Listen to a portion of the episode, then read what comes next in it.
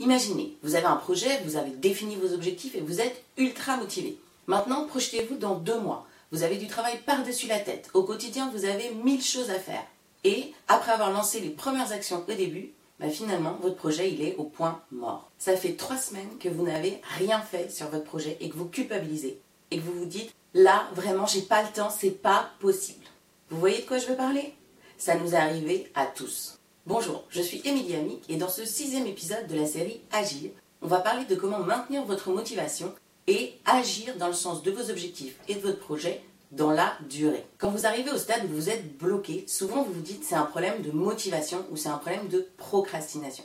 Mais en fait, le plus souvent, c'est un problème d'organisation. Car vous l'avez vécu déjà plusieurs fois. Quand vous avez un grand projet ou un grand objectif, au début, ça va tout seul. Vous êtes à fond, vous trouvez l'énergie et la motivation pour mener à bien vos actions. Mais ensuite, le quotidien vous rattrape et vous faites de moins en moins d'actions. Et à un moment, vous vous rendez compte que finalement, ça fait des jours, peut-être des semaines que vous n'avez rien fait et que le temps est passé sans que vous le voyez vraiment. Et c'est normal. Les autres, ils se débrouillent pas mieux que vous pour maintenir leur motivation et agir dans la durée pour leur projet. Alors à quoi est-ce que c'est dû? Eh bien, il y a trois éléments qui peuvent expliquer ce phénomène. En fait, le cerveau humain est programmé pour la facilité. Il est partisan du moindre effort et on préférera toujours une action à gratification immédiate, parce que ça libère de la dopamine dans le cerveau, qui nous donne de la satisfaction et du plaisir, plutôt que de faire une action qui s'inscrit dans la durée. Ça s'appelle la loi de Laborie et vous pouvez l'expérimenter dans tous les domaines de votre vie. Par exemple, aller manger un éclair au chocolat plutôt que d'aller à votre séance de sport ou écrire un mail pas vraiment important plutôt que de commencer à travailler sur un dossier très urgent. Ou encore regarder le dernier épisode de Game of Thrones plutôt que de commencer le gros ménage de printemps. La deuxième chose qui participe à ce phénomène, c'est que les êtres humains, on tendance à surestimer notre capacité de travail. Ou, si vous préférez, à sous-estimer le temps que va nous prendre l'exécution d'une action. Donc, qu'est-ce qu'on fait? On se dit, bah, je me lance dans ce projet, j'en ai pour deux mois à cravacher, et après, c'est bon. Et finalement, quatre mois après, bah, c'est toujours pas fini. Et enfin, ce qui rend difficile de maintenir sa motivation et donc d'agir dans la durée pour un projet qui vous tient à cœur, c'est qu'on a une relation assez ambivalente avec les délais. C'est-à-dire que plus vous vous laissez de temps pour faire une action, plus vous mettrez de temps pour la faire. Pourquoi? Parce que vous avez conditionné votre cerveau en lui disant, par exemple, tu as trois semaines pour faire cette action. Donc qu'est-ce qu'il fait? Eh bien votre cerveau, il occupe le temps pendant trois semaines.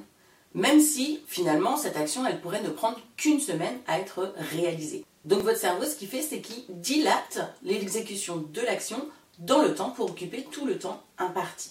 Et ça, ça s'appelle la loi de Parkinson ou la loi de la dilatation. Bon, maintenant que vous savez d'où vient le problème, comment est-ce que vous faites concrètement pour pas vous retrouver le bec dans l'eau parce que votre projet stagne au bout de quelques semaines? La première chose à faire, c'est de morceler votre projet ou votre objectif. Le but, c'est de rendre plus digeste chaque action pour qu'elle ne nécessite pas trop de temps. Parce que si vous avez des actions qui prennent beaucoup de temps ou plusieurs jours à faire, et eh ben c'est jamais le moment de les lancer parce que vous avez toujours des choses plus urgentes au quotidien à traiter. Rappelez-vous qu'un objectif ou un projet, en fait, c'est un parcours entre un point A, c'est-à-dire votre situation actuelle, et un point B, qui est le résultat que vous souhaitez atteindre. Il y aura donc de grandes étapes à passer et pour chaque étape, plusieurs actions. Donc commencez par identifier 3 à 5 grandes étapes pour passer du point A, situation actuelle, au point B, le résultat que vous souhaitez et identifiez aussi l'ordre dans lequel vous devez les franchir. Ensuite, pour chaque étape, attaquez-vous aux différentes actions. Mais vous n'êtes pas obligé de les lister toutes tout de suite. Au contraire, commencez uniquement par celle de la première étape. Ensuite, quand vous les aurez terminées, et après un moment de célébration bien mérité pour cette première étape franchie, vous listerez celle de l'étape 2, et une fois terminée, celle de l'étape 3, et ainsi de suite. Avancez pas à pas. Faire un plan d'action complet pour passer de A à B, c'est contre-productif. Parce que déjà, ça va vous faire une liste d'actions longue comme le bras qui peut être franchement déprimante. Et surtout parce que vos actions, elles vont évoluer au fur et à mesure que vous progresserez dans votre projet. Vous connaissez maintenant les étapes et les actions à mener à bien pour atteindre votre objectif. Mais ce n'est pas suffisant. Donc la deuxième chose à faire pour être sûr de mener à bien vos actions, c'est de leur fixer une échéance. Si vous n'avez pas de date butoir pour passer vos différentes étapes et vos différentes actions, on l'a vu au début de l'épisode, vous vous retrouvez typiquement dans la loi de Parkinson. Donc qu'est-ce que vous faites? Vous diluez vos actions dans le temps pour occuper tout le temps. Donc pour chaque action et pour chaque étape, déterminez le délai sur lequel vous vous engagez à terminer l'action. Évidemment, vous choisissez un délai qui soit réaliste, mais pour pas tomber dans la loi de Parkinson, qui soit pas trop long. Ensuite, chaque jour, quand vous avez déterminé les actions que vous allez mener à bien dans la journée, et vous en prévoyez maximum une à trois par jour, pas plus, là, vous allez commencer par la plus difficile ou celle que vous redoutez le plus. Je sais ce que vous vous dites. Ce serait plus simple de commencer par une tâche un peu plus facile pour s'échauffer. Mais là, vous voyez, c'est votre cerveau qui parle. Votre cerveau qui est partisan du moindre effort. Parce que ça ne marche pas du tout comme ça. Au contraire, dans une journée, vous avez une réserve d'énergie et de volonté qui est limitée. Donc au fur et à mesure de la journée, vos réserves, elles s'épuisent. Il faut garder pour la fin de la journée les tâches les plus faciles parce qu'à ce moment-là, vous aurez moins d'énergie, moins de volonté, moins de motivation. Et en plus, non négligeable, si vous commencez par la tâche la plus difficile, vous avez une plus grande satisfaction plus tôt dans la journée, et en plus, vous en êtes débarrassé. Même avec les meilleures intentions du monde, on peut très vite retomber dans la routine et se mettre à faire quelque chose juste pour faire quelque chose. Donc vous ne faites pas rien, vous faites quelque chose. Mais ça sert à rien, parce que ce pas des actions qui sont pertinentes pour votre projet. Donc une quatrième action que vous pouvez mettre en place, c'est de vous poser quelques questions à chaque fois que vous lancez une action et bien sûr de répondre honnêtement.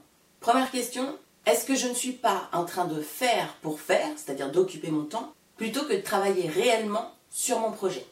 Deuxième question, est-ce que cette action est vraiment utile pour l'atteinte de mon objectif?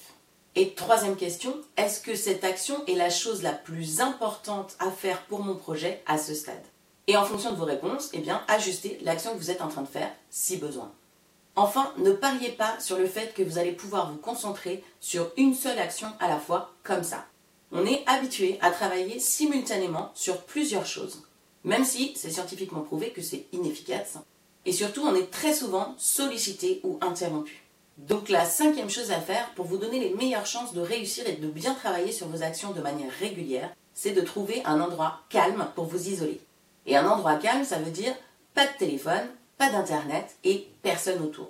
Et si c'est pas possible chez vous ou au bureau, eh bien allez dans un café, calme si possible, et mettez un casque pour vous couper des autres.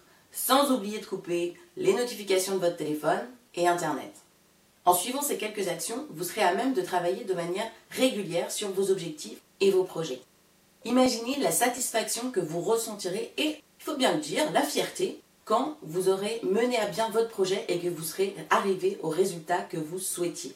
Et l'avantage, c'est qu'une fois que vous l'aurez fait, vous pourrez répéter la même technique avec tous les autres projets qui vous tiennent à cœur. Et je ne dis pas que ce sera facile tous les jours, mais en mettant en place ces actions, vous pourrez dépasser les jours sans motivation et les envies de procrastination, sachant que à la fin, vous y arriverez. Donc restez concentré et motivé sur vos objectifs. Et si vous ne les avez pas clairement définis, vous pouvez télécharger gratuitement la fiche outil Fixer vos objectifs pour vous y aider via le lien dans la description du podcast ou en allant sur www.luceliandre.com blog. Si vous avez aimé cet épisode, n'hésitez pas à mettre un j'aime et à vous abonner au podcast pour être prévenu des prochains épisodes. À vous de jouer, faites un pas après l'autre chaque jour pour progresser dans votre projet. À la semaine prochaine!